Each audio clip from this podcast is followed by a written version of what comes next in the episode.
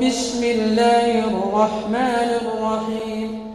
والتين والزيتون وطور سنين وهذا البلد الأمين.